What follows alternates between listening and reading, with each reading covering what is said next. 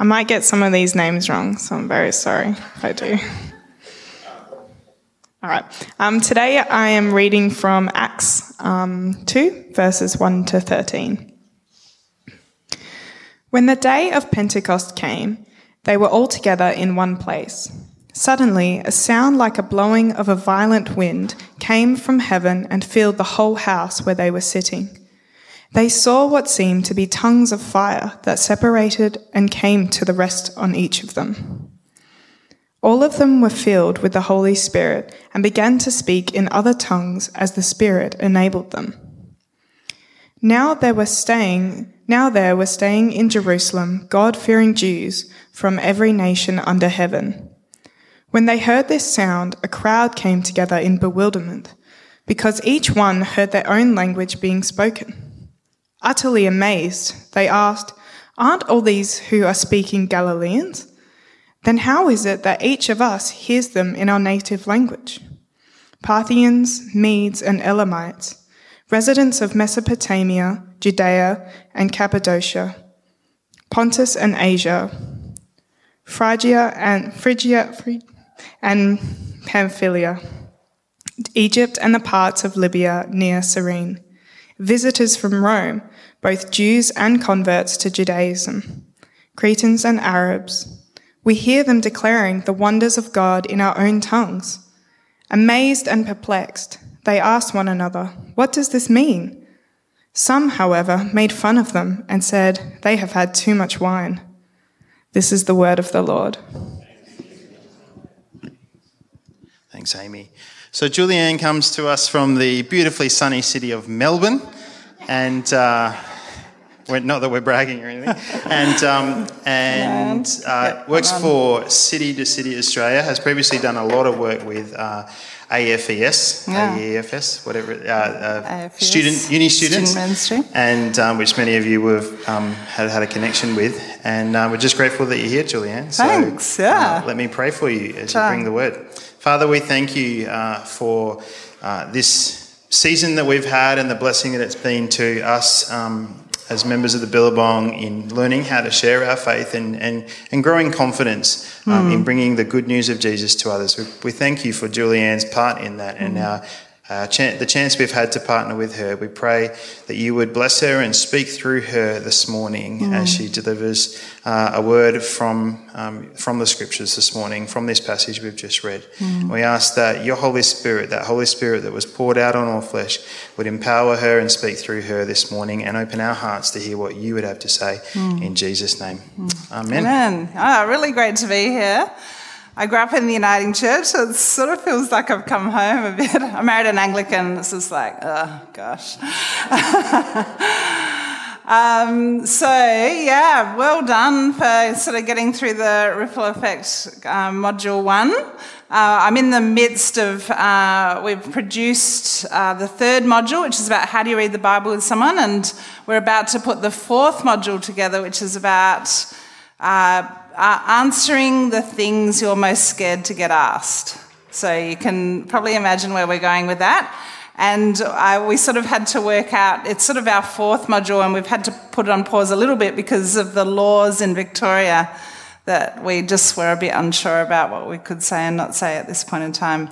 Although I have, I sort of put it together, but then a friend of mine's been doing the writing and she wants to stay anonymous. And partly it's because I say, well, if, you know, we do end up in prison over this course, I'm okay to go to prison because look, Everyone's locked in. They can't get away from me. I'm going to be telling them about Jesus. and my other friends go, just keep me out of this.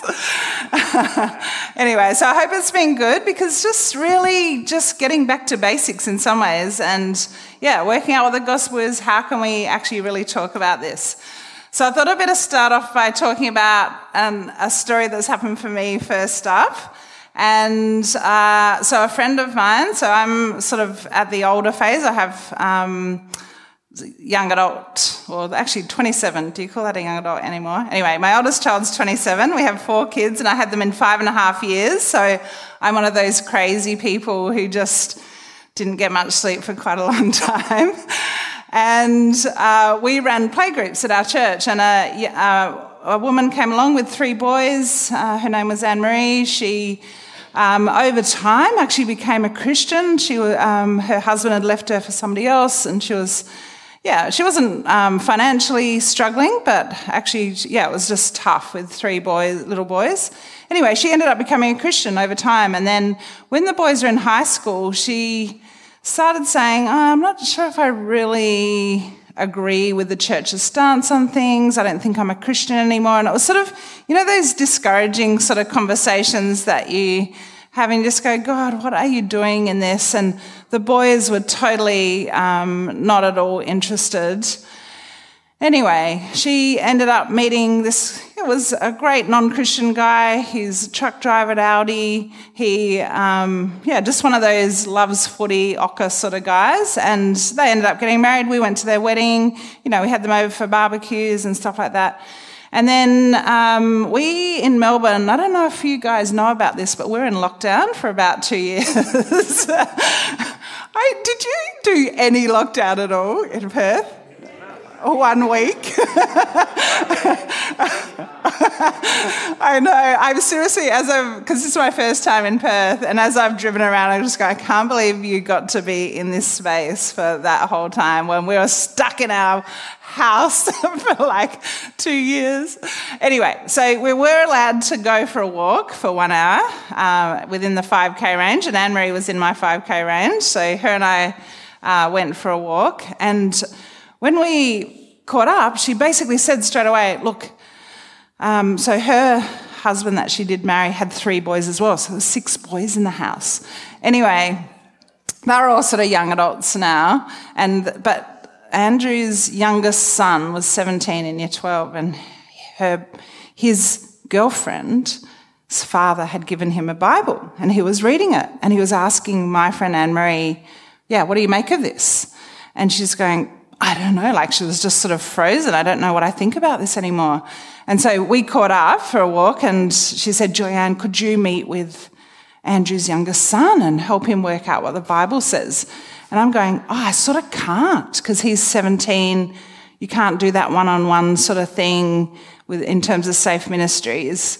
And so I just went, oh, could you ask if his girlfriend will do it as well? Maybe we'll do something rather than just going straight into the Bible. I wanted to give him a big picture about Jesus, so we might do Alpha together, and we can do it online then. Anyway, so I went okay, and then she went and asked her um, husband's son and girlfriend, do they want to do Alpha with Julianne online? And they messaged back straight away and said, yeah like we'd love to do that. We've got all these questions and really keen to chat with someone about it. So I went, okay, this is awesome. All right. So then I went, why don't I ask Andrew and Anne Marie as well? Like this would be amazing. Like it would be help them sort things out. Anyway, I didn't hear the next day. Like I asked, I texted, didn't hear anything back.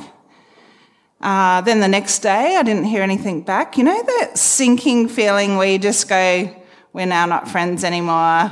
This is horrible. Like, why aren't they replying? Have I overstepped the mark?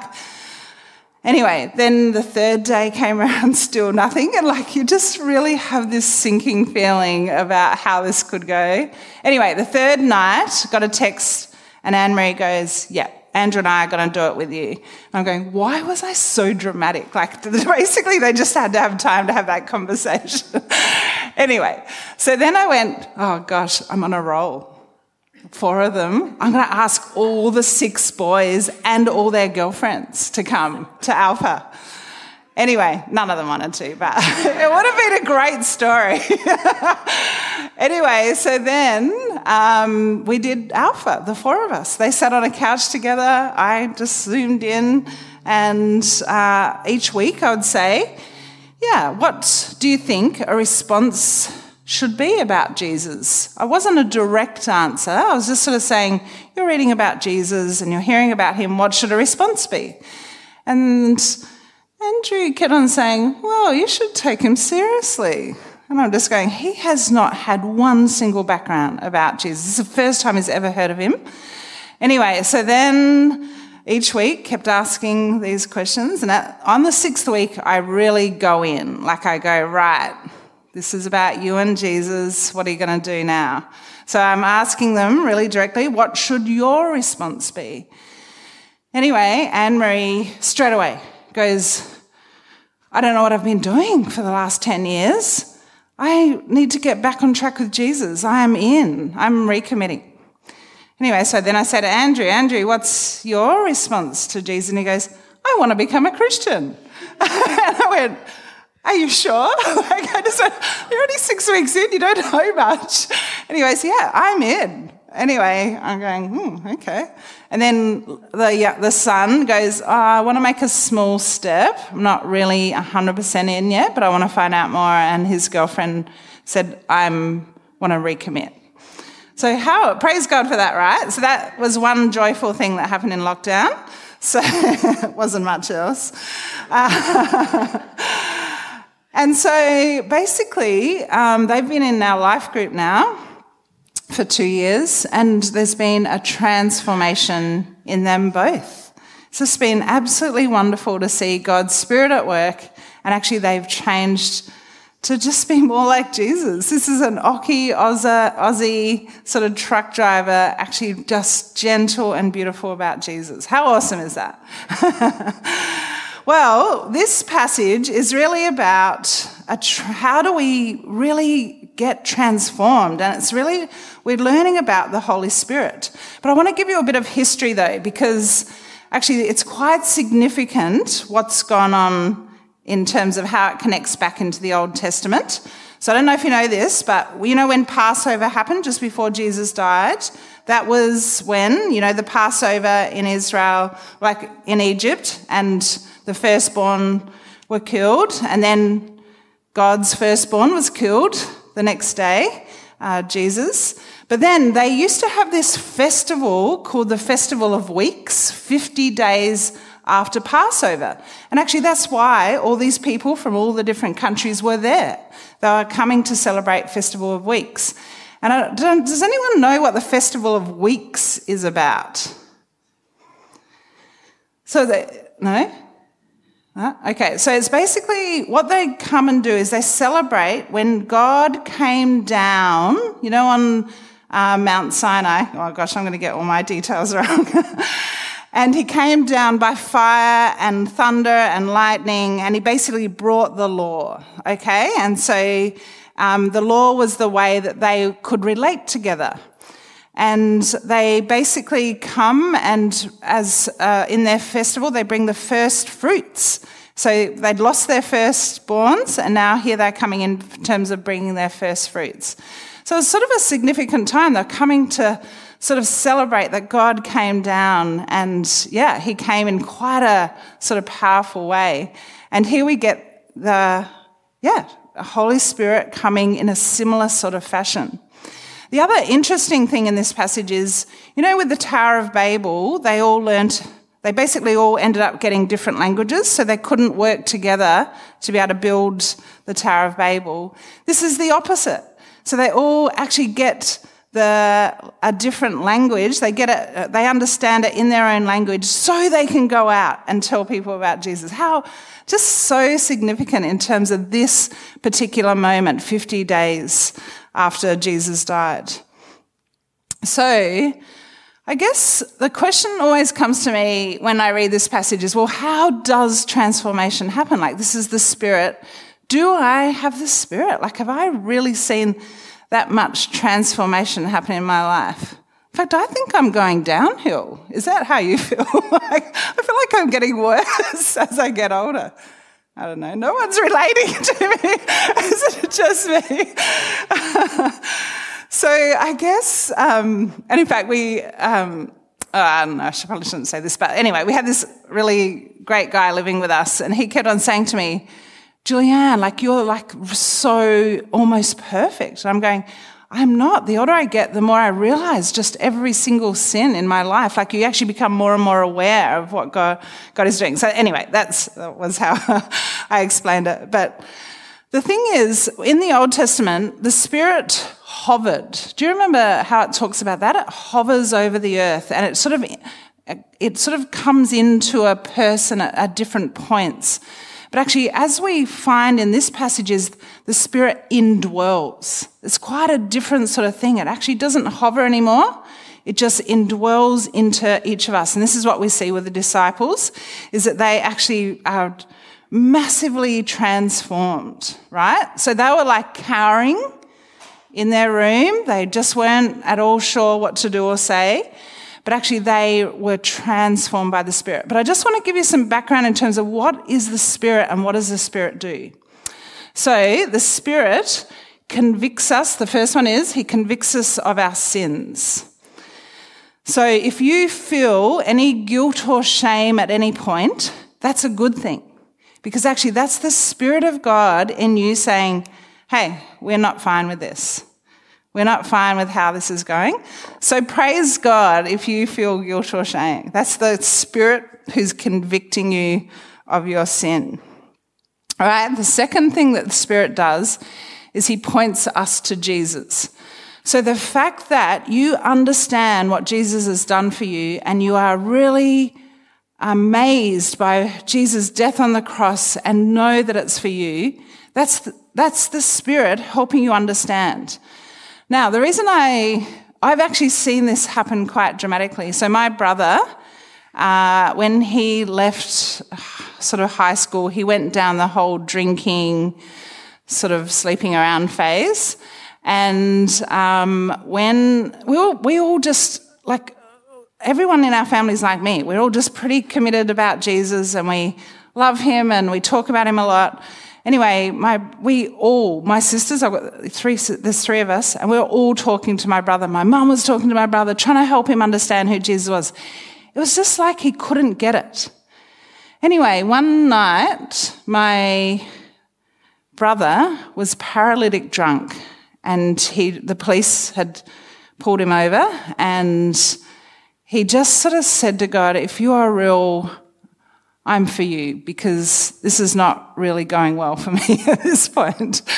And um, my mum rang me and she goes, Something's happened to your brother, Bruce. And she goes, This is something different about him. But he didn't say anything to mum. Anyway, he came and visited me and my husband. And as soon as he walked in the door, I just went, There's something different about you. You just could see it. And he went, Yeah, I've become a Christian. And he goes, It's, and the really great thing is when you have friends or family who become Christians, you get feedback on how you went. and I said, Bruce, we spent so much time trying to help you understand who Jesus was. And he goes, I just couldn't get it. I just going, why are you so, like, you're so weirdly interested in a man 2,000 years, like who lived 2,000 years ago. It's, it doesn't make any sense. And he goes, I just could not get it. And it wasn't until he surrendered and actually the Spirit was at work, he understood. Okay, so actually, the fact, if you understand who Jesus is, that's because the Spirit has been at work in you and you've understood who Jesus is. So, but that's sort of good with evangelism, right? Because it's not on us. This is actually the Spirit of God who works and helps people understand. We could say uh, so much stuff about Jesus, but it's not until the Spirit works in someone until they get it and understand. All right, the third thing about the Spirit is that the Spirit fills our hearts. He, so, he basically restores and transforms us and allows us to be truly human. sort of a weird way to say it, but basically, the, the, and the Spirit gives us the gifts, right? Do you know what the gifts are? The gifts are overwhelming love for others, out of the world peace. So it the peace that we have is really out of this world. Um, off the charts joy, like people who just, we can have joy in all situations.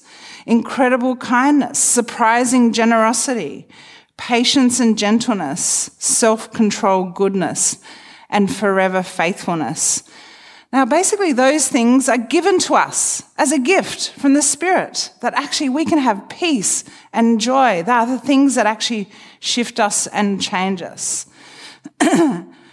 and In fact, I don't know if you think about those, but if you think about well being in our schools and places, how people talk about it, they're actually talking about often these things, aren't they? And so these are things we need to flourish as human beings. All right, and then the fifth one is, and the Holy Spirit is our comforter and healer. And He wants to restore you.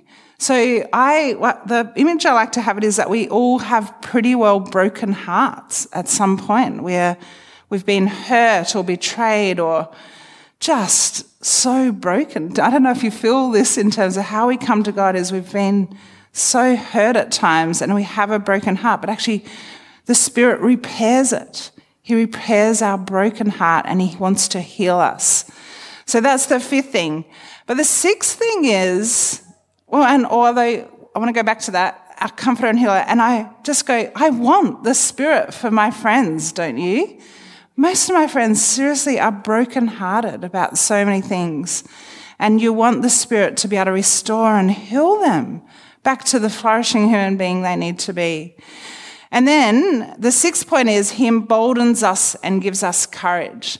And I sort of, uh, what I, what I try and um, picture this as being is actually that it's not that we're massively transformed in us. God does work in us, but actually we're more of Jesus. Actually, that's how we're transformed. We're more about who Jesus is and we're more about the Spirit. Does that make sense? So actually, he may do his thing, but it's like the more that he's in, the less of us there is. And I think that's what happens in terms of they're emboldened and given courage to speak. So when I think about this, though, I feel pretty weak as an evangelist. I know I'm meant to be helping you all with this, but even with my friend, you know, Anne Marie, I just like for the whole three days was a bit depressed about going, oh man, we're now not friends anymore. She's not even replying to my text. And I'm going, that's so pathetic and weak. Do you know what I mean? Like, oh, that's not a courageous person, but actually it was, it was the spirit that did his thing. I didn't really do a thing with Andrew becoming a Christian, although I did find out his brother had become a Christian 10 years and had prayed, his brother had prayed for him every day. Okay, so can you see how the strength is actually, that's the spirit at work. And he, like I just did what I needed to do in terms of running something to help them in terms of working out the faith. But I don't even know, I could have run anything. I could have just been reading the Bible. I think Andrew would have just become a Christian. I didn't, because my first reaction was, What? Are you sure? Like, this doesn't make any sense that you know enough about this to commit to him. So he does. He commits, he basically emboldens us and gives us courage.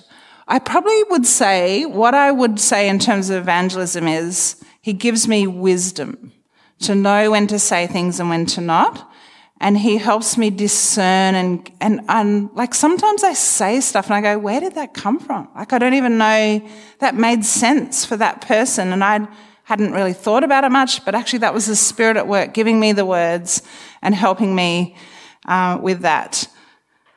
Well, and it's also like the courage of going, okay, I might invite them all. Like, do you know what I mean? Like that, that's actually the spirit at work helping me to have courage.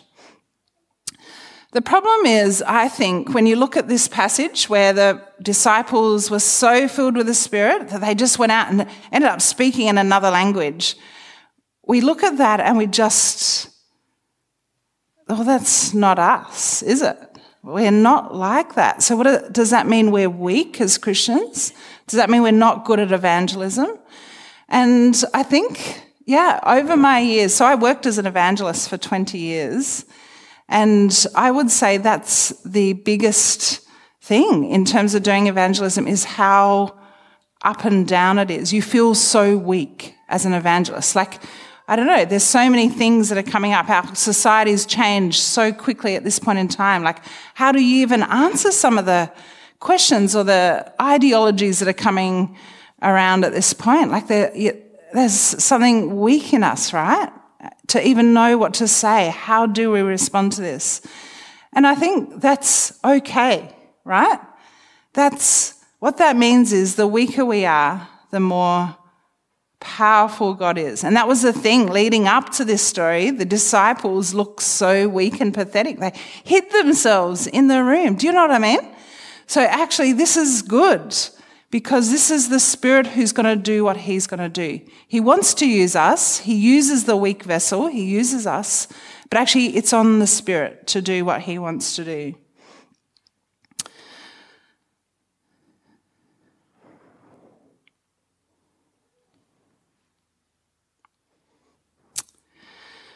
So, um, I wonder if out of this doing the ripple effect course, you felt you're able, more able to do evangelism. But if not, it's actually okay.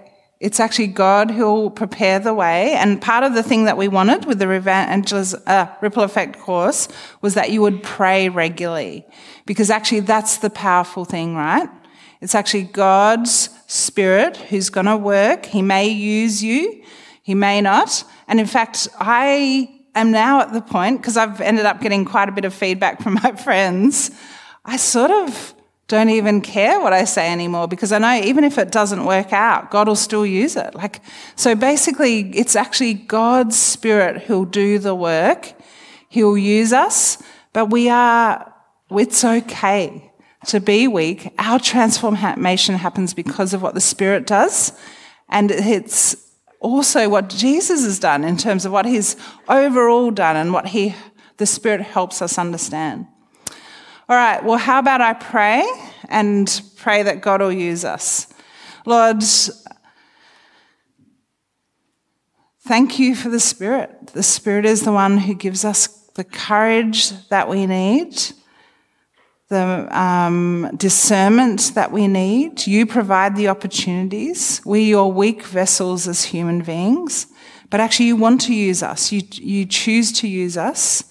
And we're thankful for what your spirit has done, that you are incredibly at work all throughout history, even, so that it's so significant that the people were there from all different languages and you provided the disciples who knew nothing about other languages and helped them to be able to minister to people. So God, we just want to be there. We want to be used by you. We want your spirit to be at work and mightily work in us. But help us, Lord, to rely on you, that you are the one that we need. And we pray that your spirit will work in us. Amen.